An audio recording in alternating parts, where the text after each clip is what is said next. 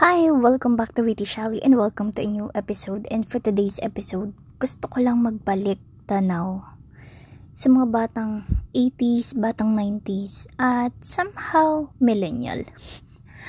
Well, the reason why bakit ko nga ba ini-launch tong podcast na to or tong episode na to, it's because I would like to go back again sa dati namin na experience. So, previously, I guess, if I'm not mistaken, I also posted something about the uh, the new normal setup on some of the students. So, gusto ko lang ulit bumalik sa, alam mo yun, parang memory lane ko na din. Well, I also saw several posts about mas masaya kami kung paano kami mag-aral noong 80s, 90s, at somehow around 2000s. Bakit nga ba nasabi ng mga millennials to? Or ng mga boom, uh, boom generation during that time? Eh kasi nga naman, there are several reasons kung bakit nga ba namin nasasabing masaya nga yung um, yung generation namin na yun. First, it's because um, when it comes to research, kailangan kabisado mo kung ano yung ano yung i-research mo lalo na kapag presentations. Kasi kapag ka nagkamali ka ng presentations mo malamang sa malamang ang mga kaklase mo nakatingin na sa'yo ng masama. Second yung alam mo yung pagka-umuulan. So since it's rainy season again it's burn months again of course here in the Philippines alam naman natin na alam niyo yun ang Pilipinas talaga talagang daanan ng bagyo. At saka dalawa lang naman ang season natin dito sa Philippines dry weather. We're in which is summer most of the time and the rainy seasons. And yun nga yung mga bagyong panahon dito sa Pilipinas. And as we all know pagpasok ng ano ba? Pagpasok ng um, June or rather May May pa lang maulan na dito sa Pilipinas. So pagpasok ng Mayo hanggang Desyembre yun yung mga panahon kung saan mas madalas nag-uulan, nagbababagyo, at yun din yung mga crucial months kung saan talaga naman malalakas ang bagyong pumapasok sa Pilipinas. And when it comes to class suspension, noong 80s, 90s, and 2000s, or in, di pa uso masyado ang social media, syempre, lahat tayo nagaantay lang ng balita ng class suspension. And most of the time, walang announcement sa TV o sa radyo. And malamang sa malamang, mga panahon na yon nakapasok ka na ng eskwela bago pa isuspinde ang klase. At mas malamang sa malamang, malalaman mo ang suspended na ang klase kung kailan basang-basa ka na sa iyong school. And ewan ko lang kung naranasan nyo to, pero ako naranasan ko to noong elementary ako at saka nung high school. We're in. Dito kasi sa Manila, mabilis magbaha. Lalo na kapag ka maulan. So, pumapasok kami, alam mo yung gatuhod na ang baha, hindi pa nagsasabi ng suspension. So, minsan, lagpas tuhod na ang baha. Tsaka palang nasususpend ang klase. And also, isa pa sa mga na-enjoy namin noong 80s and 90s is yung bihira ang computer. We're in swerte mo kapag ka ikay nasa medyo, alam mo medyo may kaya. Meron kang computer or ano nga ba yung tawag namin doon? Ah, family computer. So, swerte na kapag ka meron kang desktop, desktop computer sa family household nyo. Kasi kahit pa paano, medyo angat-angat ka. Alam mo yung makakasunod ka sa, ano, um, makakasunod ka sa, sa technology and for sure, anak kayo ng MS Words plus kasama niya yung mga graphics, ganyan, yung mga graphics ng school. And halos lahat ginugugol yung oras sa, alam mo yung pagre-research. At saka hindi lang auto-click basta-basta doon. At saka kailangan mo talaga magpunta ng library. Well, kung isa ka sa mga batang 90s or batang 80s and 90s kung saan alam mo yung pag nag-library ka, nakalimutan ko na yung tawag doon eh, pero, ayun, card catalog.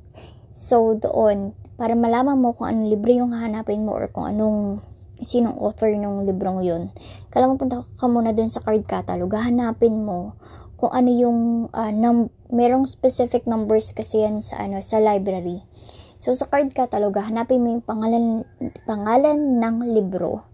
Tapos, anuhin mo, tag dito, parang, pag nakita mo na yung um, pangalan ng libro, hahanapin mo kung anong number yon sa card catalog. Tapos, tsaka mo pa lang siya hahanapin sa library para makuha mo yung librong hihiramin mo or babasahin mo. And that's one thing that I really enjoy during my elementary and high school days. Lalo na kapag ka may, alam mo pagka medyo yung school nyo merong mga libraries, ganun. Well, syempre, aside from research, syempre, uso dyan yung mga, alam yung, reports. So, when it comes to reports, syempre, kung nag-research ka, kailangan mo din ang, alam yun, kailangan lagi kang handa sa art materials, kailangan meron ka ding colors, may pentel pen ka, may manila paper ka. Syempre, kapag medyo high school level ka na, dun, or if you are in a private school, sa private kasi, ang uso is PowerPoint. So, kailangan magaling kang gumawa ng mga animation sa PowerPoint mo na ipepresent mo sa school. So, syempre, dyan nga nag, siguro yan yung, ano, medyo tumatak sa akin nung high school. Kasi, I've been from a private and then um, I transitioned to a public school. So, sa private, kailangan lahat ng reports mo, it's more of kailangan naka, ano ka, tag dito, naka PowerPoint ka nga. And then, when I switched to public, ayun, dun, dun laging ready dapat ang iyong mga coloring materials, kailangan ready ka din sa ano pa ayun, kailangan ready din yung iyong mga Manila paper kasi malamang sa malamang lahat ng ano mo, report mo, lahat ng key points, uh, key points at saka mga gusto mong i-present, kailangan nasa Manila paper. And aside from that, isa pang masaya noong 80s and 90s and 2000, early 2000s, when it comes to books, um, akin naman kasi nar, uh, naranasan ko magkaroon ng isa, um, libro. So, lahat ng estudyante merong libro. No elementary since I came from pilot school. So, noon, ano ba? Noon, pag dito, wala akong problema sa libro. Pero kasi, naranasan ko mag-sit in sa mga, uh, sa, tag dito, sa Melchor Aquino. Hmm, naalala ko sa mga Bravo. Actually, yun, nung grade 3 ako, nag-try ako mag-sit in sa kanya dahil wala pang, hindi pa start ng school year. So, sila maaga nag-start ng school year. So, nag, ano ko, tag dito, nagsisit in ako sa kanila noon. Wala lang, parang, alam mo parang nag-advance study ka, ganyan. Tapos, um, papasok ka sa school, tapos makikinig ka, makikisabay ka dun sa klase nila, and then, ma, parang each student will be given a book. Yung alam mo yung mga librong ginamit na ng ano, mga previous, yung mga ahead sa'yo, yun din yung gagamitin mo. So, swerte na ng estudyante kapag ka nabigyan sila ng libro, basta sakto yung number of students alam mo yun, magkakaroon sila ng libro. Pero pagka nagkakulangan, minsan kailangan share yung students dun sa libro para, alam mo yun, para parehas pa rin silang matututo din at the same time. Well, naranasan ko yun noong high school, nung nag, ano ko, naranasan ko siya noong nag, tag dito, nalipat ako sa public school wherein there are times na we really need to share books kasi very limited yung books sa public school. And take note, ang estudyante doon ay nasa 50 plus. Coming from 30 something plus noong nasa private ako. And then when I switched to public, it's almost doubled the numbers pero that's okay with me. Well, actually, no, no nag public school ako, medyo mas naging ano yung aking social encounter sa tao. Medyo mas naging slightly open din naman ako. At saka na, medyo nag-boost yung confidence ko. And then, ano pa ba? Ano pa ba masayang balikan? Ah, ito. May isa pa akong sarap balikan noong ano, noong 80s and 90s. noong nasa ano ko, noong nasa public school ako, every time may test, eto, nakita ko din to dun sa post na minsan talaga natonto ako. Kasi kapag may test ka, half day yung klase, and that whole day or that half day class, it's more on test lang. Tapos parang 3 or 4 days yata yung klase. Kung hindi ako nagkakamali. Or, meron time na parang isang buong linggo puro magte-test lang kayo nun, pero hati-hati yung oras ng klase and it's more on half day lang talaga yung klase. Tapos kung kung naalala ko, parang merong tinatawag na National Achievement Test wherein yung mga teachers ng schools, mag, parang magpapalit-palit sila ng school. Pero magkakalapit lang naman, within the district lang din naman. Tapos magpapatest nga sila. Parang doon yata binibase yung rankings ng school. So, minsan, alam mo yung pag nag-aaral ka, nakakatuwa lang din na minsan may makikita ka sa isang taon na nag-iiba yung mga mukha ng mga teachers na nakakasalamuha mo. Yun lang din yung isa sa masarap balikan when I was in elementary and high school. And ano pa ba? Ah, ito. Meron pa ako isa pang ano, meron pa akong isa pang sarap balikan din. Noong balik eskwela, alam niyo yung ano, pag gumagawa kayo ng notes, syempre, kailangan mabilis ka magsulat. Kasi, it's either ang teacher mo mag, uh, ano lang, um, it's either may papakopya sa board or i-dictate lang sa inyo kung ano yung isusulat nyo. Na gusto na lang i-highlight sa, sa klase kung ano yung ituturo nila. So, kapag mabagal ka magsulat, malamang sa malamang, kailangan mo talagang manghiram ng ano, manghiram ng tag dito, manghiram ng notes sa kaklase nyo kasi the more na konti lang ang notes mo, malamang sa malamang konti lang din ang re-reviewin mo unless magaling ang pictographic memory mo at magaling din yung yung ano magaling din yung audio memory mo kasi may ibang estudyante na alam mo yung mabilis sila makapick up through reading, meron ding iba na through pictographic, at saka yung iba, tag dito, magaling or mabilis matuto kapag nakikinig lang sila. So, syempre, depende pa rin yan kung paano yung learning style mo, sabi nga natin. And, ito pa, pamasaya dun sa ano, sa buhay dati. Buhay dati. Alo, halatang halata kung gano'n ako katanda. Pero hindi naman ako gano'n katanda.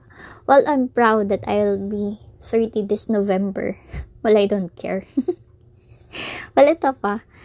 So, syempre, usong-uso yung mga free time and also recess or lunch breaks.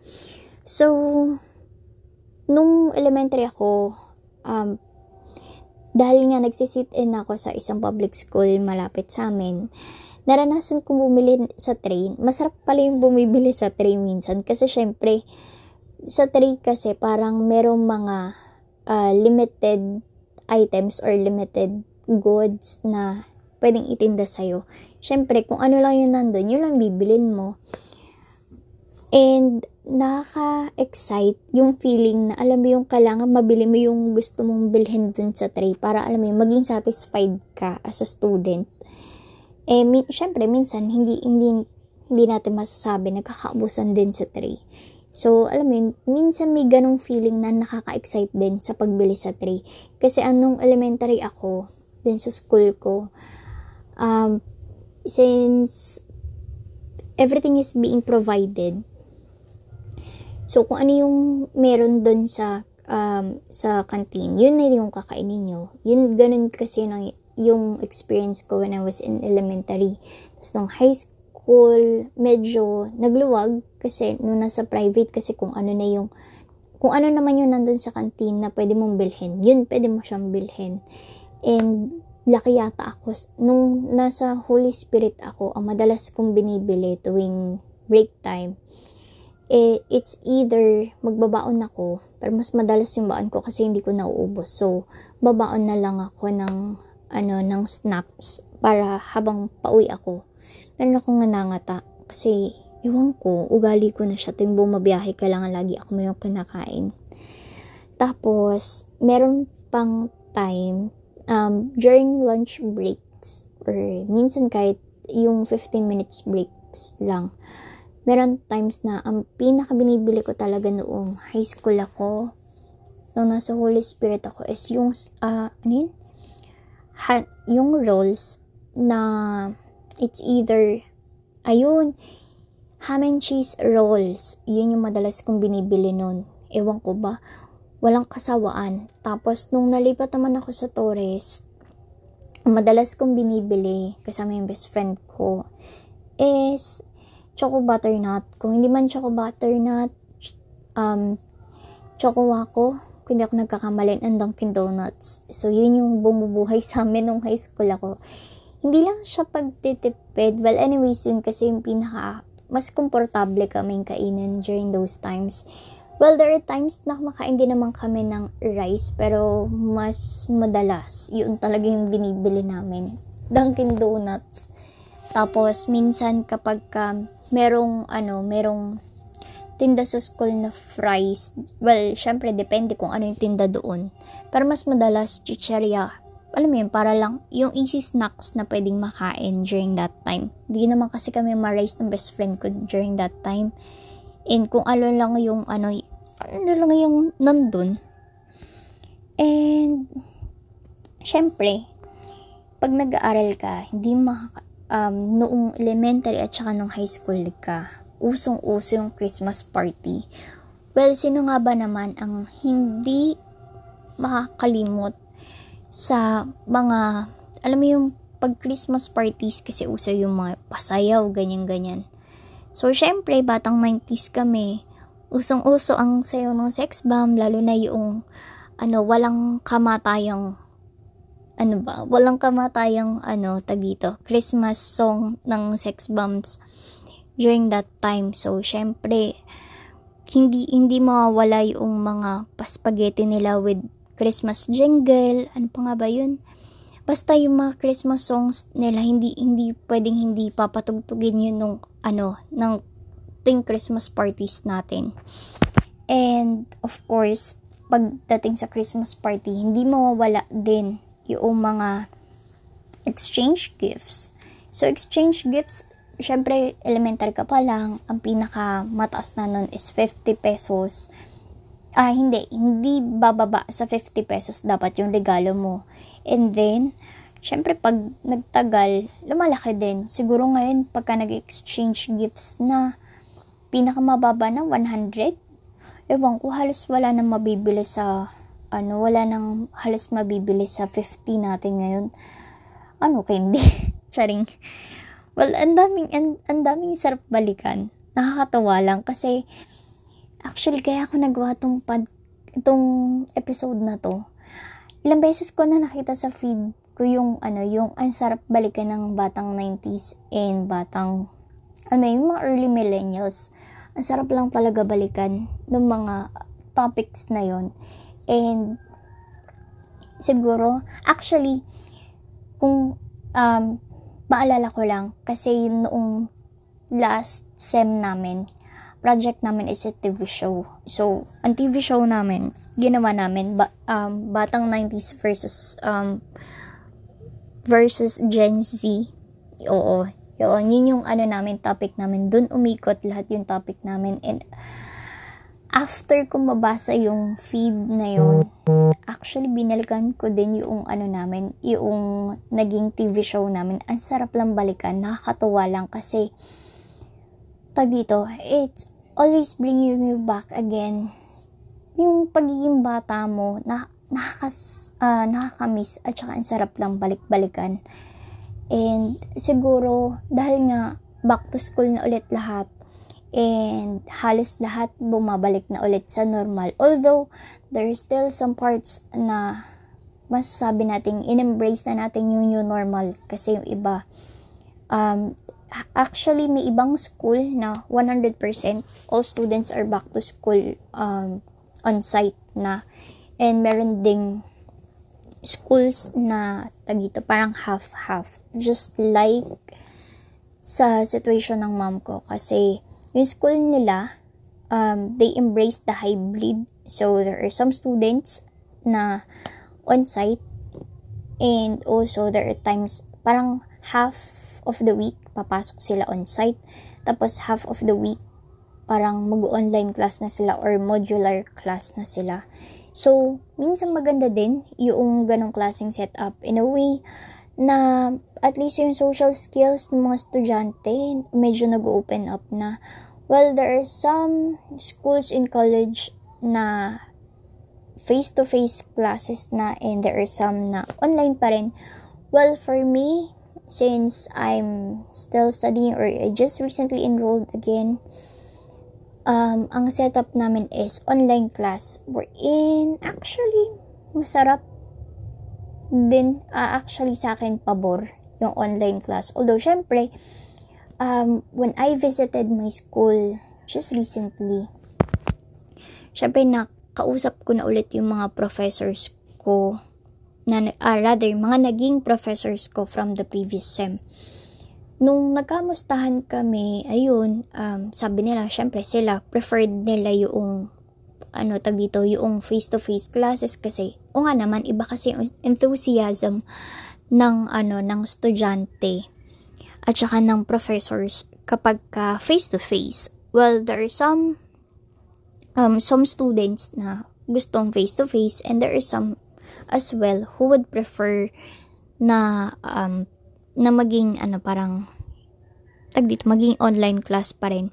Kasi ang maganda lang sa amin sa naging setup namin sa Open University since online class kami yung mga sa ibang estudyante or ibang kaklase namin na nasa malalayong lugar um just like what we've mentioned with um tag dito with Martin last time or just like my interview with Martin last time we do have some classmates that are far away from the university. Like, there is some working in Japan. There are some that are actually residing in Visayas and Mindanao.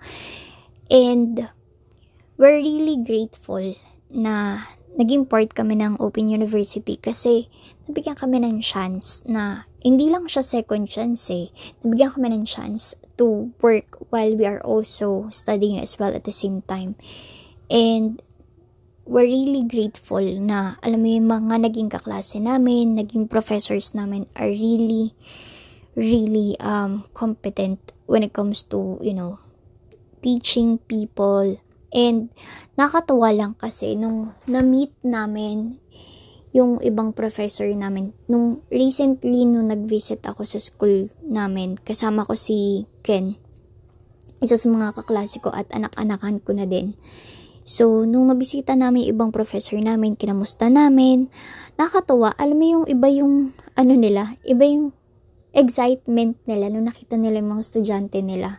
And nakakatuwa lang din na naging part sila ng journey namin. Sabi ko nga kay Ken, isa dun sa checklist ko na nagpunta kami sa school, aside sa puntahan yung dome na paikot-ikot at saka yung hagda na paikot-ikot doon sa PUP sabi ko, may gusto kong isang professor na talaga makita.